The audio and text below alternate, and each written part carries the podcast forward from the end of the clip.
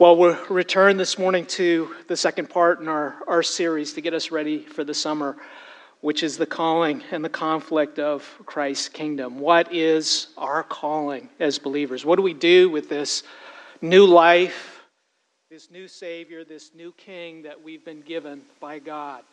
Do we hoard it and keep it to ourselves on Sundays? How are we supposed to? We've been given and to begin with this morning, I want to take you first to Matthew 26 26. And Matthew explains to us as we get to the end of Matthew that the night before Jesus was crucified, Jesus took bread and, after blessing it, broke it and gave it to the disciples and said, Take, eat, this is my body. And he took a cup, and when he had given thanks to them, saying, Drink of it, all of you, for this is my blood of the covenant, which is poured out for many for the forgiveness of sins. I tell you, I will not drink again of this fruit of the vine until that day when I drink it new with you in my Father's kingdom. And what I want to draw your attention to to start this morning is this idea of covenant that Jesus makes reference to during the Lord's table or communion. What is this covenant that Jesus is talking about, and what does it have to do with you and I? We don't typically talk about covenants a whole lot. And yet, Jesus is using this term covenant to help explain the Lord's Supper, or what we refer to as communion. And the term covenant, our English term covenant, comes from the Latin, from two words put together, con, venir. And those of you who know French and Spanish, you know it's coming together or being brought together.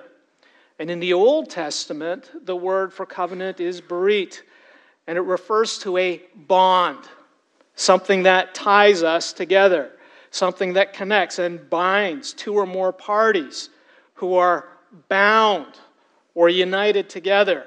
Very specifically, they're united by a promise. Now, there are many different kinds of covenants as you read through Scripture and you go through the history of the ancient Near East. And probably the covenant that we're most familiar with is the covenant of marriage. And it's a covenant between a husband and wife and it involves a public ceremony, an exchanging of vows, a sign, the exchanging of rings, a legal document typically that's signed by two witnesses. And typically it's also celebrated or associated with a meal, maybe even a dance, depending on whether you're Baptist or not. And all of this, however, as we think about that marriage covenant, what does it all mean? What does it all point to? This meal, okay, this celebration, this certificate that's signed by witnesses, these public exchanging of vows and a ring. What does it all mean? What does it all point to? Are we just getting together for a party? Well, obviously not. This is nothing without what has happened in that covenant of marriage, where a man and woman are united together by God as one flesh, and they are bound together by a promise, a commitment. They're united together as one flesh, as a testimony to God's word and his work in their lives. So we see what a covenant is and what Jesus is talking about here. It's really a DTR. It's what defines the relationship. There's already a relationship, there's already this unity. There's already two who are bound or bonded together. But the covenant is what defines the relationship publicly and sets the boundaries and explains to everyone what this relationship is all about. Now, in a world that hates and denies the righteous rule of the one true God and King, God's covenants are His public testimony and His witness of His love and his unity with those he's redeemed, those he's saved, those he's bound to himself by a promise. And we think as believers about inviting Jesus into our heart. And we think about my personal relationship with Jesus.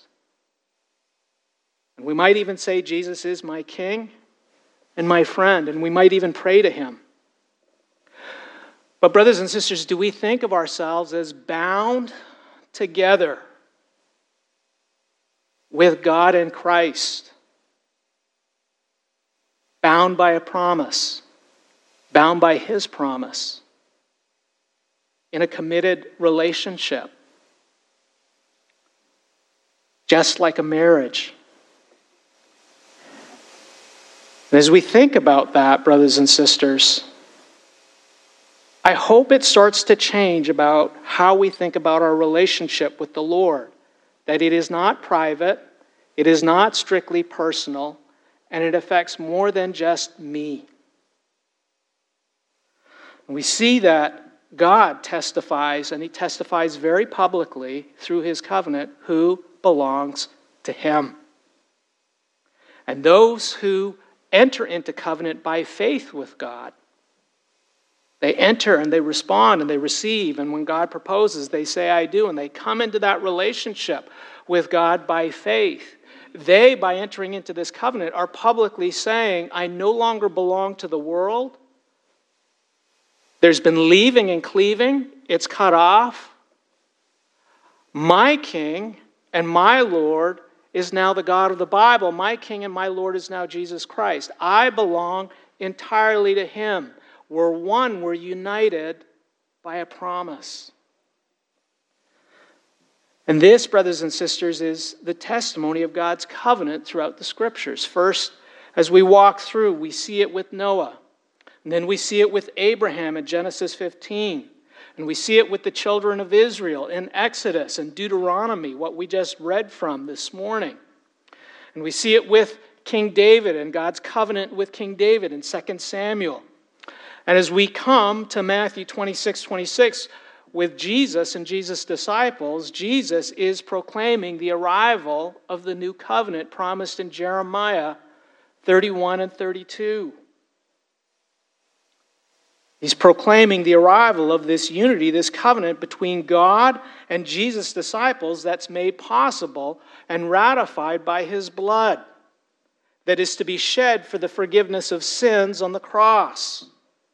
And it's with this covenant of the cross the disciples are united with God in Christ. They belong entirely to Him because of what he has done, because the fulfillment of his promise, because of the forgiveness of sins that he gives, not because of anything that we bring to the table. And it is this covenant of the cross that now defines the relationship and it defines their calling. Who we are, where we spend our time, what we do, what we're devoted to, the priorities in our life. Just like a couple when they get married. And apparently, you ladies talked about this yesterday, right? What is it that changes? Everything changes because there's a new life that's defined by this covenant. And with the covenant of the cross that Jesus is proclaiming to his disciples, and that now defines their lives. The calling that comes with that is to bear witness to this relationship, to bear witness to the new king and to the new kingdom that we're part of. What would it be like, Julie and I get married? And the testimony of my life is I'm still bound to my parents or my single friends or all my single hobbies and habits that I had before I got married. It's a testimony to who is king and what's ruling my life and what's the new relationship. Well, there is no new relationship. And the beauty and the good news of the covenant, brothers and sisters, is it instructs us and shows us how we can celebrate and enjoy and bear witness like a new bride or a new groom. I'm married to him. And, brothers and sisters, this is our calling. Our calling is to enjoy our relationship with our new King and our new Lord in our new house, our new household, the church of God, in a new kingdom, with new in laws, okay? But with an entirely new life. And our lives are to bear witness to that wherever we go our place of work, our marriages, our families, and you've been there and you know it at times when someone gets saved and suddenly everybody in the job knows that there's something new. Everybody in their circle of friends knows that there's something new. And at its best, there is a joy and a thrill and a delight in being devoted to things that they weren't devoted to before and letting go of things that they used to spend their time in. And it's not a chore and a burden, it's a joy and a sweetness And, brothers and sisters, this is the gift that Christ, through the covenant of the cross, gives us, that we're able to share with others. We have a Savior and King who has forgiven us, past, present, and future, of all our ugliness. He has washed us, He has made us new. And whatever we lack to make this relationship work, He has given us to the fullest. Our calling, brothers and sisters, then, as we're going to learn this morning, is to be faithful and fruitful in this relationship. And this is what John teaches in John 15 as he shares Jesus' words the night before he was crucified. That our calling, as Jesus explains, is to be faithful and fruitful in him. If you have your Bibles, please turn with me to John chapter 15.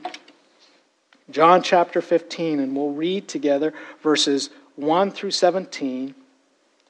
And really, this is our first point and the primary point for today is Christ calls his disciples to be faithful and fruitful in him.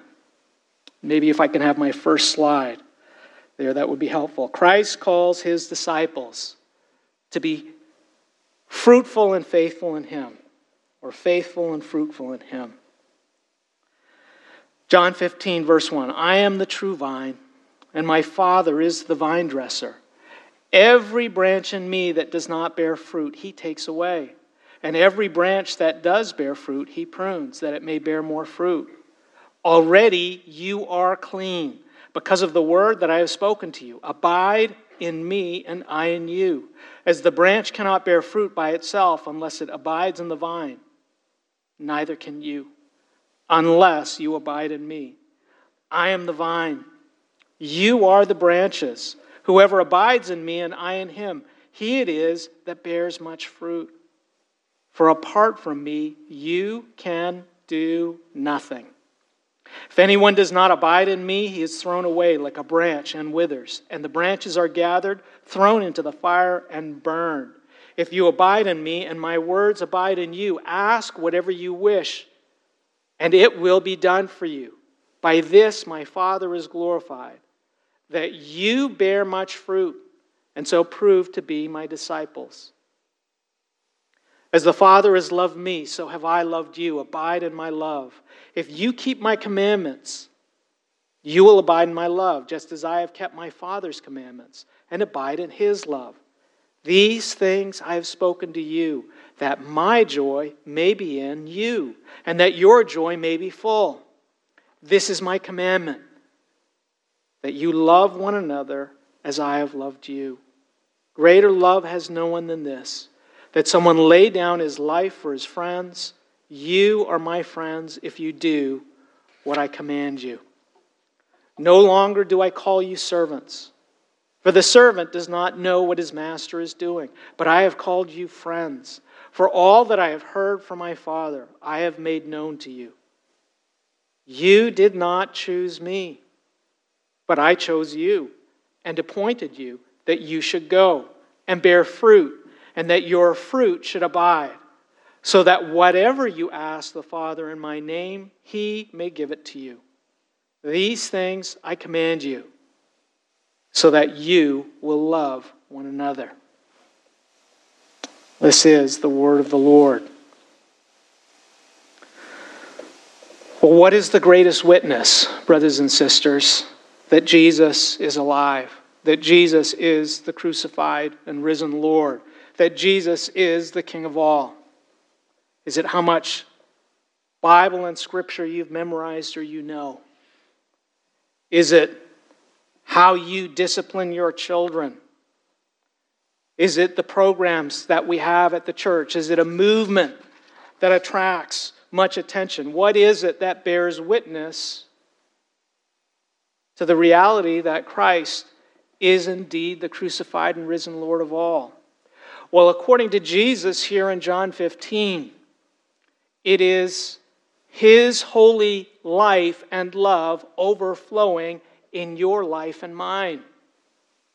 That is the greatest witness that he is indeed who he says he is, and he is present in us. What is, brothers and sisters, the greatest gift we can give one another? What is the greatest gift we can give our children? What is the greatest gift we can give our spouses? What is the greatest gift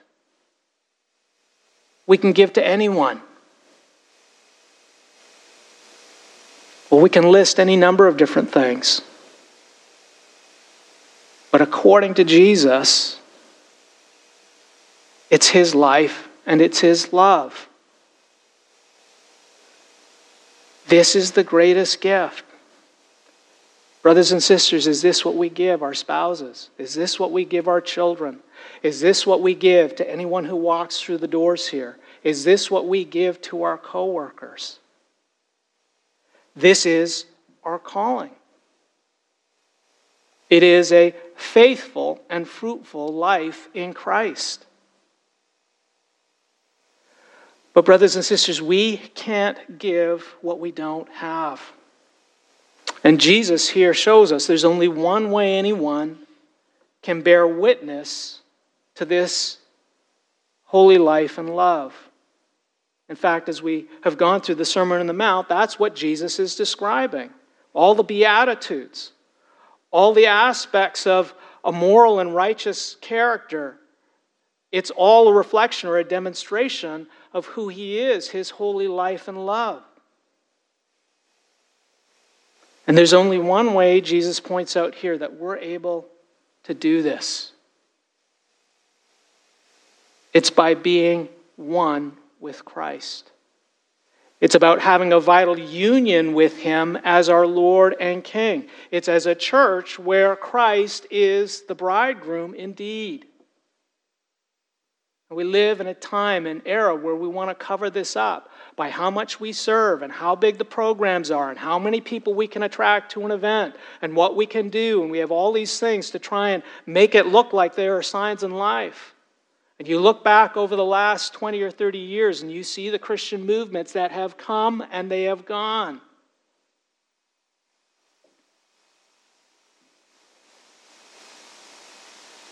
But, brothers and sisters, after the smoke clears, there's only one thing that matters this vital union, this vital relationship with our Lord and Savior, Jesus Christ. And as Jesus points out, faithfulness and fruitfulness begins not with us, it begins with Christ. It begins with His Spirit and His Word, His life and love in us. And that, brothers and sisters, is the good news of the gospel. It's the good news as we think about any, every family, every relationship, everything that we do. The testimony that we don't have enough to hold it together, but Christ does. And when He's present in our lives, there is a righteousness, there is a love, there's a goodness, a perfection we don't have that He brings into our lives. And His love indeed covers a multitude of sins. And this is what Jesus explains to His disciples in John 15 the night before he's going to be crucified, after the Lord's table or the Lord's Supper is instituted, and after Judas departs and is gone to betray Jesus. In verses 1 through 3, Jesus begins not with what the disciples can offer. He doesn't begin with how gifted they are in their instruments or their singing or their preaching. Oh, Peter, you are an excellent preacher. That's not where he begins.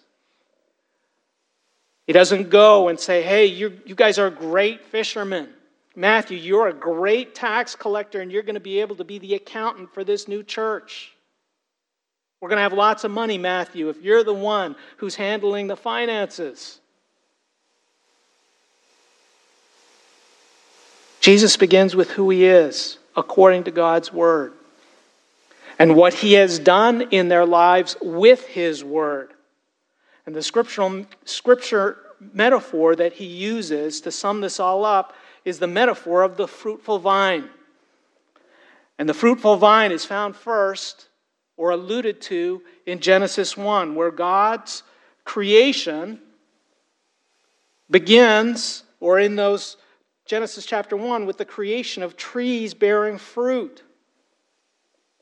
And it continues with God blessing and commanding the first man and woman to be fruitful and to multiply and to fill the earth with God given life. And it continues in the law with Joseph and Judah in Genesis 49, both being connected to being fruitful vines. And then we go to Psalm 1, and it talks about blessed is the man, right?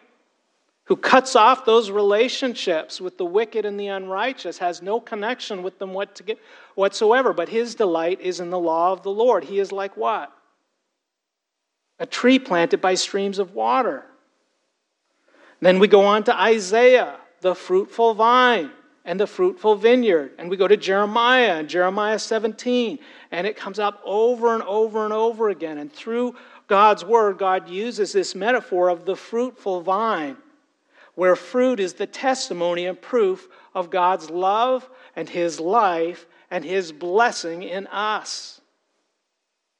And the fruitful vine is the channel of God's life and love and blessing. And from Adam and Eve to the children in Israel, this was the calling of God's Old Covenant people. They were to be his fruitful vine, they were to be his channel of life and love and blessing that would call the world to repentance and bring them back to God and fill their lives with the life and the love and the blessing of God. Through Abraham and his covenant with Abraham, Abraham was to be a blessing to the nations. God's call for his people that they would fill his kingdom and his creation spiritually and physically with his fruit. His life, His love, and His blessing. That's what fruit is. Now, this is the time of the year when stone fruit comes in. If you're in the Chin household, you know that one of the members is obsessed with stone fruit. Asked his spouse, Can you go to the farmer's market? There's a particular stand, and they have peaches or cherries from particular farms and particular areas because these ones are the good ones. And when you taste it, you know those are coming from good trees. I had a very sweet Japanese medical student from the Fresno Valley areas. Family were farmers. And I asked him, I said, you know what? When I go to the supermarkets and I grab a peach, I sink my teeth into it. It's like eating cardboard. What's, what's the deal? What's the issue? It's not really, it looks like a peach, but it's not really a peach. I'll never go there again. My standards have fallen since. But, and he explained to me, he said, Look, we breed and we make a certain type of peach to fill supermarket shelves so that they look nice and they last a long time. The really sweet ones, they're different trees. And we ship, and back in the 80s, they used to ship those over to Asia because those were the folks who used to pay high, high, high price. And now it's basically the expensive restaurants that come for those peaches that really taste like peaches and bear witness that they indeed come from a peach tree.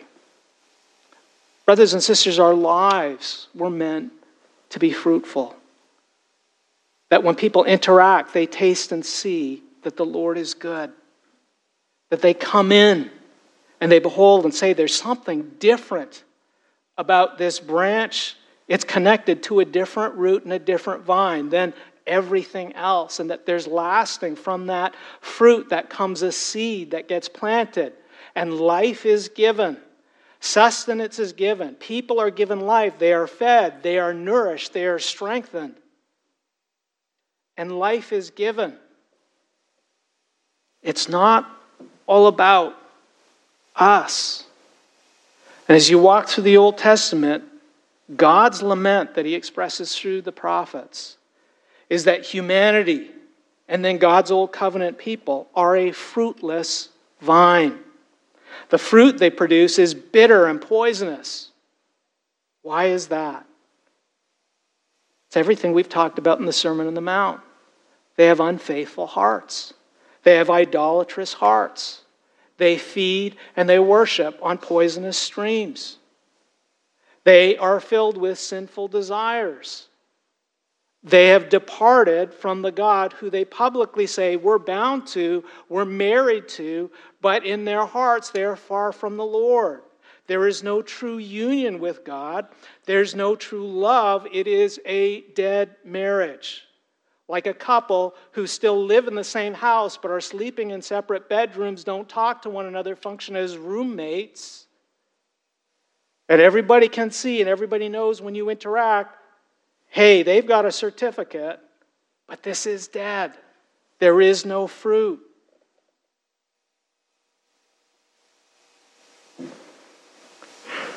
Brothers and sisters, does your life reflect a vital union and intimacy that is proven by fruitfulness in your life? And this is why God, in mercy and in love, sends his only begotten Son into this dying world. Adam and Eve didn't do it. Israel did not do it. The kings of Israel did not do it. The prophets beg and beg. So God Himself comes. His beloved Son comes to take what we've broken and made wrong and to make it right and to be the true vine, the channel of God's love and His life and His blessing which is not a pastor and not a program and not a church, it's Christ. And in verse 1, he explains, I myself emphatically am not a vine, I am the true vine. And then Jesus explains how this works in God's kingdom economy. There are two types of branches in this world and in this life those who are truly bound to Christ and those who look like they're bound to Christ. There are Judases and there are Peters. And he says his father is in charge of everything. His father knows. We might not be able to see, but his father knows. His father is the vine dresser. And he takes away or prunes, he takes away and cuts. Present, ongoing. It means God is continually watching over his vineyard. It goes on. Every branch in me that does not bear fruit. Now, who's Jesus talking to right now? 11 disciples minus one. Judas has left to betray Jesus. And then he says, every, no exception, branch that does bear fruit, every branch that does bear fruit, what does God do? He's coming for you. Now, God's coming for you one way or the other. You take your choice. You can be trash or you can get his pruning. And that word prune literally means to clean. Katharo, from which we get catharsis. And it's the idea that he's coming to clean us up. How? By cutting off what is dead and rotting in our lives. This is what Jesus is referring to and commanding with radical amputation. Our sinful desires, our sinful relationships, our sinful preoccupations, our sinful words, all of these things. And he's pointing out what is it that separates us from Christ? What is it that takes away our fruitfulness? It's anything that's contrary to the heart of God. And God, in love, is going to come to those who are already fruitful, and He's going to look over and say, Okay, you've been fruitful, you've been faithful. I'm going to come in and I'm going to clean. Now, God is gracious. He does not do more than what we can bear or handle, and He does it progressively. Nonetheless, He does it. And the more we resist, the harder the hand will get. But why does He do this? His desire, brothers and sisters, is that your life would not just be fruitful, but more fruitful. And that out of your life would come even more blessing and life and love that comes from above. And verse 8, Jesus summarizes this By this my Father is glorified. How do we glorify God? Singing really loud, giving lots of money, building missions with our names on it, having lots of short term missions. Look, we need to do those things. We need to do short term missions. We need to sing. But the heart of the issue, brothers and sisters, our Father is glorified, not by our fireworks. By this my Father is glorified, that you bear much fruit, and so prove to be my disciples.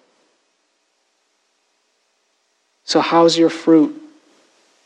Well, in verse 3 through 9, Jesus explains the key to true fruitfulness. As we said, it's not a flurry of our activity. Very specifically, he's referring to here a clean relationship with Christ. A clean relationship with Christ. It's a vital union and connection with Christ that begins with his gospel word and work in us. I don't know if any of you recall the old days with hard lines where you would call overseas and you get all this static depending on how the connection was.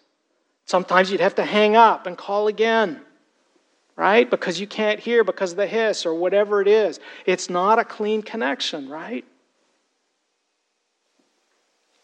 And Jesus points out with the verses and three onwards, he's pointing out to them look, there's only one way for a clean connection, a vital union. Christ himself must make us clean. We can't do it ourselves. If we're going to be truly fruitful, Christ has to come in and he has to clean our lives. And praise God, the good news of the gospel is he does this. This is what Christ, verse 3, has already done for his disciples. How? By speaking his word into their lives. Brothers and sisters, what is it that saves our lives? What is it that saved you?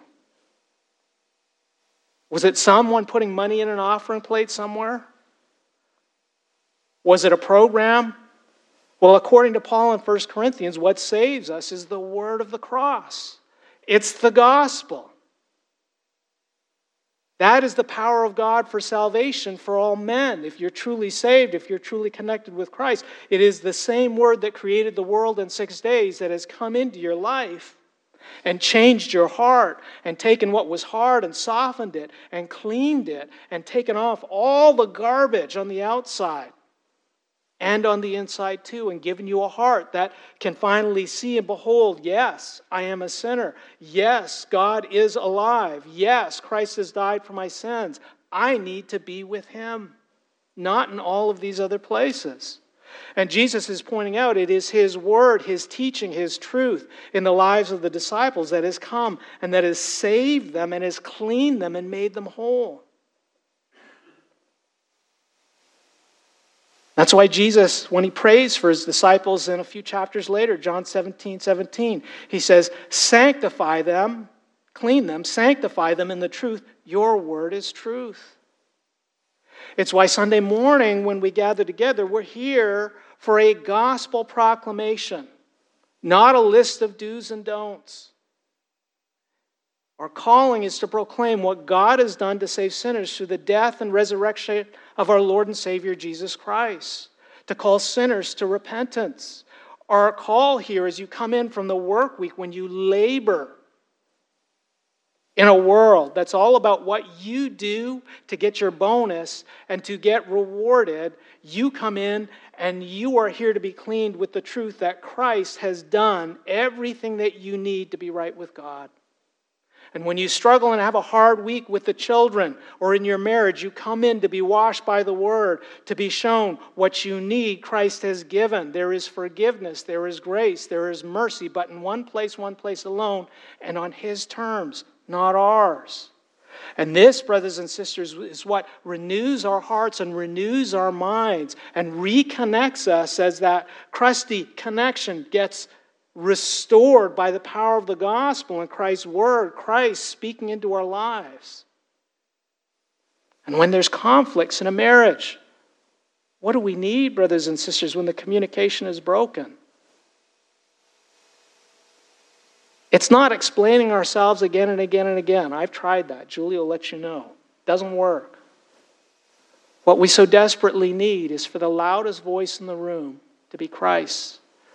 What we need is to be able to listen to what he has to say about our marriage and our conflict and the challenges before us. Brothers and sisters, the fastest way to a fruitless life is an unclean heart that stops listening to Christ and stops listening to the gospel and believes that we can fix it ourselves. And when do we typically do this, brothers and sisters? We do this when we're busy with other things. We're busy with work. We're busy with social media. We're busy with entertainment. We're busy with sports. And when we're so filled up with this rather than the word of the Lord, what do we do? We turn the gospel off. And is it any surprise that our hearts wander, brothers and sisters? And so, Jesus, in mercy and love, he gives his non negotiable command Abide in me. Abide, ongoing. Not to abide in Christ, brothers and sisters, is sin. It's a divine command. And from verses 4 through 16, Jesus uses this word abide no less than nine times. The two words that come up over and over again are abide and fruit, abide and fruit, abide and fruit. Fruit eight times, abide nine times. How important is this? To abide means to stay connected. It means to stand fast. It means not to depart. It means to be faithful. And the words that we get from this word abide in Greek refer to patience, endurance, perseverance. And Jesus is pointing out He is already faithful, He is already fruitful. This is the God who has saved us, a faithful and fruitful God. The testimony of that is the cross. It bears witness that God always keeps his promises. His love is steadfast and sure. And so our calling is to remain with Him, to be faithful as our God is faithful, to stay in this relationship, not to depart from it, to stand fast even when there's resistance and pressure, to persevere, to endure, to wait upon the Lord. There's all this talk, right? In the playoff series. You can't let go of the rope. What happened? Well, we let go of the rope for one quarter. We understand that in sports, what that means. But, brothers and sisters, even more so in our relationship with Christ. If this is the most precious thing in our lives, how closely do we have to cling to it? Husbands, how valuable are your wives? Do you cling to them? How valuable are your children? Do you cling to them? How valuable is our relationship with Christ? Do we cling to Him? We tell our boys when they were little, hey, we're going to go wherever. You can go where you want, but don't let us out of your sight. And when we couldn't trust them, we would go and hold their hands. Right? We cling to what's valuable. And the flip side of this, brothers and sisters, how long does a plant last when you remove the light and you remove the water? And the same is true in our marriages, our relationships, our families, our ministries, and our witness. In verse 4, Jesus says, Abide in me and I in you. As the branch cannot bear fruit by itself unless it abides in the vine, neither can you unless you abide in me. I am the vine, you are the branches. Brothers and sisters, how often do we get it reversed? And we think we're the vine and Jesus is the branch. That what's holding everything together is us, and we're the one who's making it go, and we get discouraged when we can't keep up. And we see that we have it all backwards.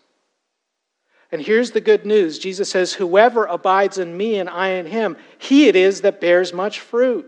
For apart from me, you can do nothing.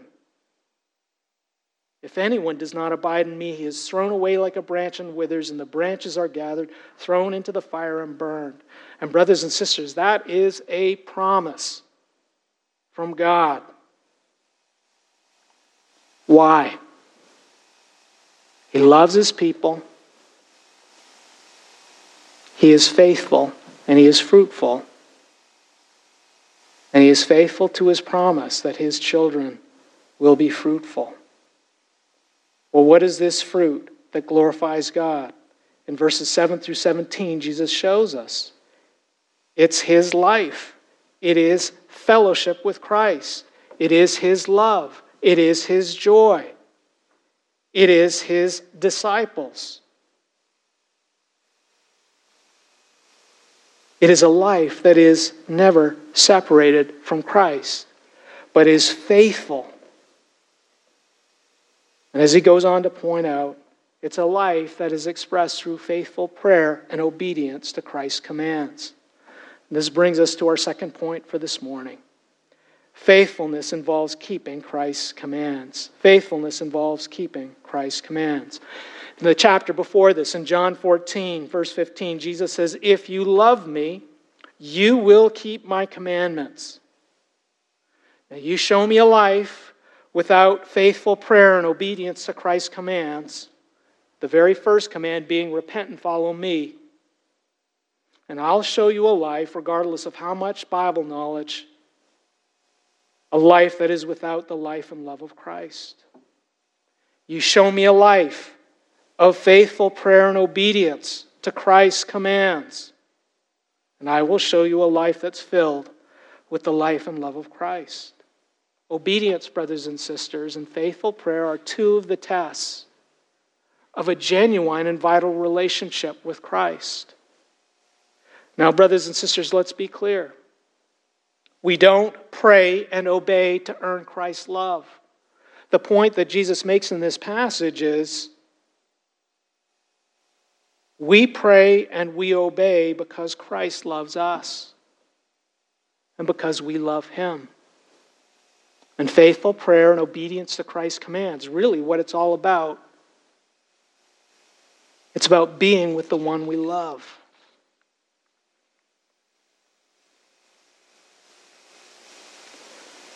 Jesus says, If you abide, if you remain and continue, verse 7, in me, and my words abide, they remain and continue in you. Ask whatever you wish, and it will be done for you. And here Jesus draws a direct connection between abiding, not departing from Jesus, and not departing from his words, his teaching, his truth, his instructions, and his commands. Brothers and sisters, faithfulness, as God shows it, how is God faithful in your life? He does what he says he's going to do. He doesn't depart from his word, the promises that he makes. Even if it costs him his son on the cross, he is going to keep his promise. And Christ is showing the disciples this is the life I have given you. Abide, remain, continue, exemplify. How? By not departing from the words that saved you, the words that cleaned you, the words that gave you life. My words, my instructions, my commands. In Matthew, in the Sermon on the Mount, chapter 7, he talks about the foolish man. Hears the word of God, but does not obey it. And then he talks about the wise man who builds his house on the rock. Those who don't just hear and come and listen to a sermon, but they actually do it and they obey Christ's words. He's like the wise man who builds his house on the rock, and the storms come, and that house continues to stand. And so he exhorts his disciples.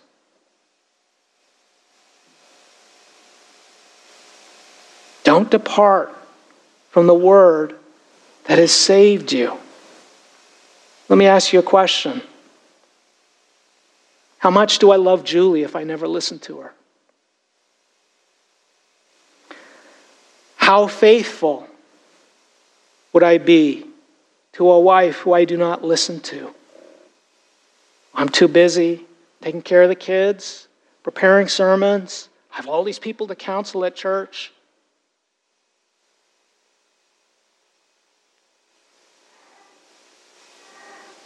Christ is exhorting his disciples in love because he loves us with his word. When his teaching and his truth clings to us, when it has a hold on our lives, when it has a hold on our hearts, where does it take us? It takes us, brothers and sisters, to the cross. It brings us to a place where it brings us to the end of ourselves, but the beginning of Christ.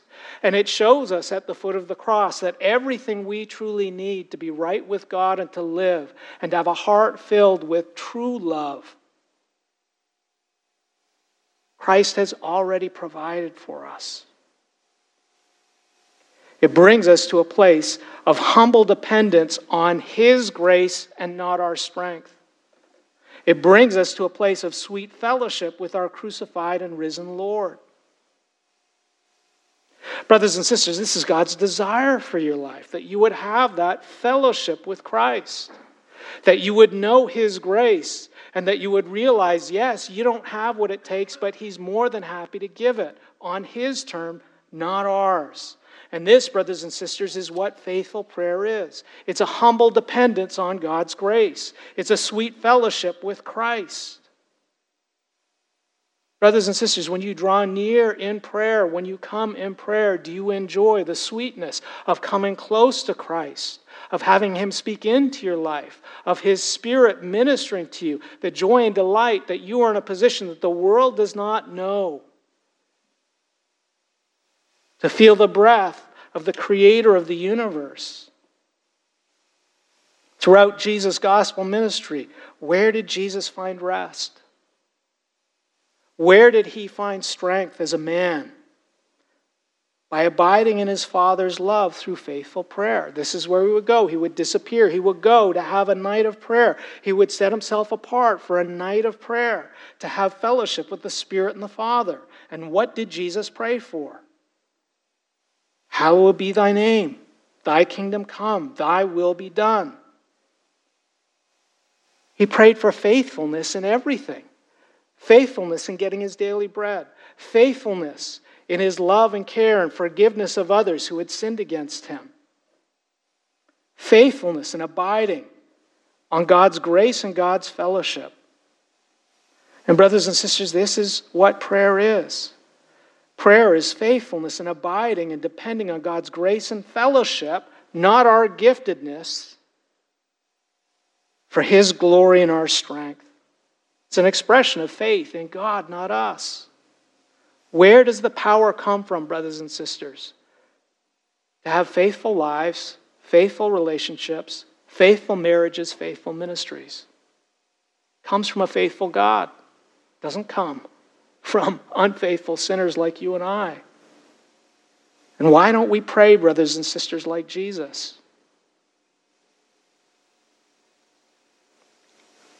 If we're honest, it's because we don't desire his fellowship, we desire someone else's fellowship. I'm fortunate. I don't desire the fellowship of the Los Angeles Lakers these days. We don't desire his fellowship, we desire someone else's fellowship. We don't pray because we don't see the need for his grace. I can fix it myself until I can't, right? And then we get discouraged and then we despair. We don't pray because we're too busy, because we don't believe Jesus will make a difference. And when we do this, brothers and sisters, and I'm there too, we depart from His Word. That He is the vine and we are the branches, and apart from Him, we can do what? Nothing. So, what do we do? Our prayer lives, brothers and sisters, are a barometer of our relationship with Christ and what we value most. Where do we get a prayer life from?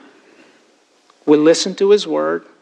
We see our lives in light of His Word. We obey His commands that begin with repent. And we come back to Him in prayer. And when our hearts are united with Christ, His will and His Word, God promises to hear and answer the desires of faithful hearts. Delight in the Lord, and He will give you the desires of your heart. And what is the heart's desire of a husband who loves his wife? It's faithfulness. Lord, would I be faithful to my wife? What is the heart and desire of a father who loves his children? That he would be faithful to his children and his children would be faithful to him. And through this faithfulness, they will be brought to unity and love and joy that's expressed in an obedience to the Word of God. And in verses 9 through 17, Jesus shows his disciples and us obedience to his Word is the fruit of his love and Word in us. Where Christ's love abides in us, where his word abides in us, brothers and sisters, there is a desire to be faithful regardless of the cost, and there is a power to carry on and obey and submit because we begin to see that what God calls us to obey is simply His direction of how to draw near to Him. He says in verse 10 If you keep my commandments, present, ongoing, not one and done, you will abide in my love.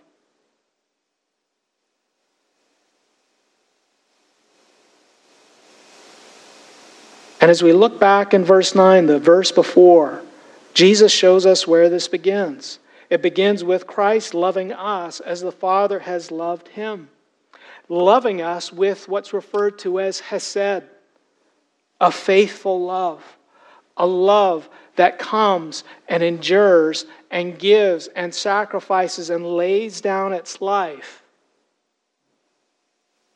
Because Jesus goes on to show us what is this love? Well, greater love has no man, right, than the one who lays down his life for his friends. Brothers and sisters, when we disobey Christ's command, when we do so intentionally or unintentionally, well, I didn't know any better. I tell my boys, whether you knew it was wrong walk across this street or not where there's not a traffic light. You might not have known, but if you get hit by a car, it doesn't make any difference.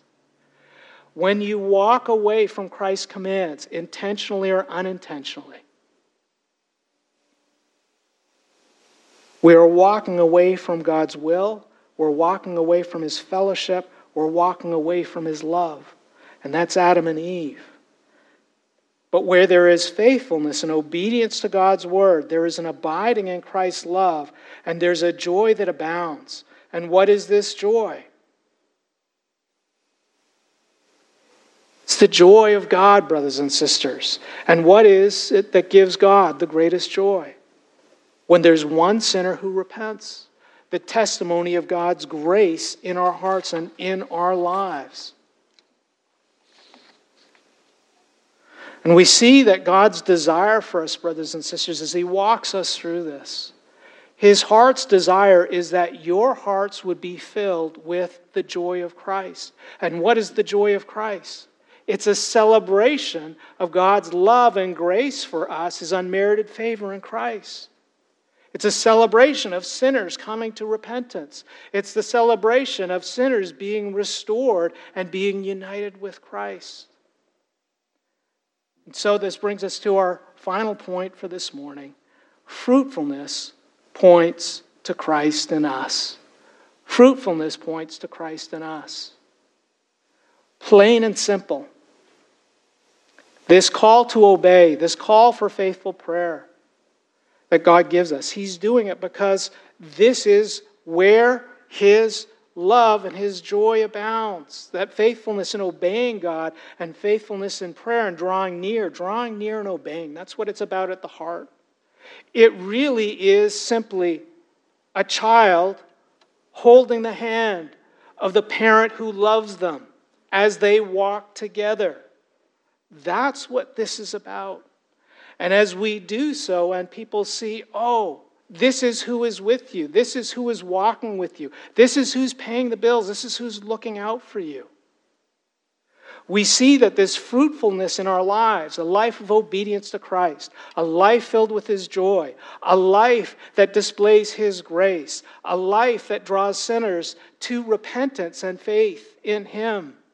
Ultimately, brothers and sisters, it glorifies God because it points not to us, but it points to our Lord and Savior who is faithful and fruitful and loves us with what's referred to as Hesed, a covenant love, a love that will never fail, a perfect and holy love.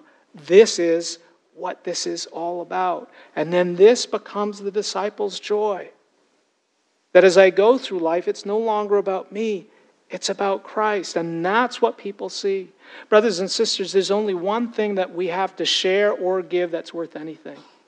As a church, is the church building? Is it your pastor? Is it the praise team? Is it the AV team? No, it's none of those things. There's only one thing of any worth when people come through this door and when they walk out. Have they received Christ? Have they received his life and love? Have they been brought to the place to repent and turn from their sins and place their faith in Christ because he's worth it?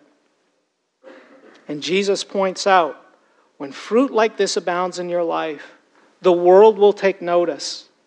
Sinners will be saved. You are to go and you are to bear witness and you are to have fruit and you are to be light and salt in a world that's dying.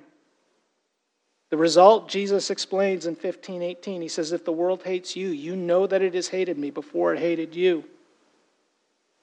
You're going to receive hate. But we are blessed because we have fellowship with Christ, and sinners will be saved. And we will see and we will know firsthand, as the Apostle Paul said, that Christ is worth all of it. Let's close in prayer. Lord Jesus, you are worth everything, and you are worth celebrating. How we need to enjoy what you have done in our lives, but how desperately we need to cling to you. May we do both this summer. As we come into a season with many distractions and many things, Lord Jesus, may we enjoy all that you've given us. But most of all, may we delight and enjoy our fellowship with you. In your name we pray, amen.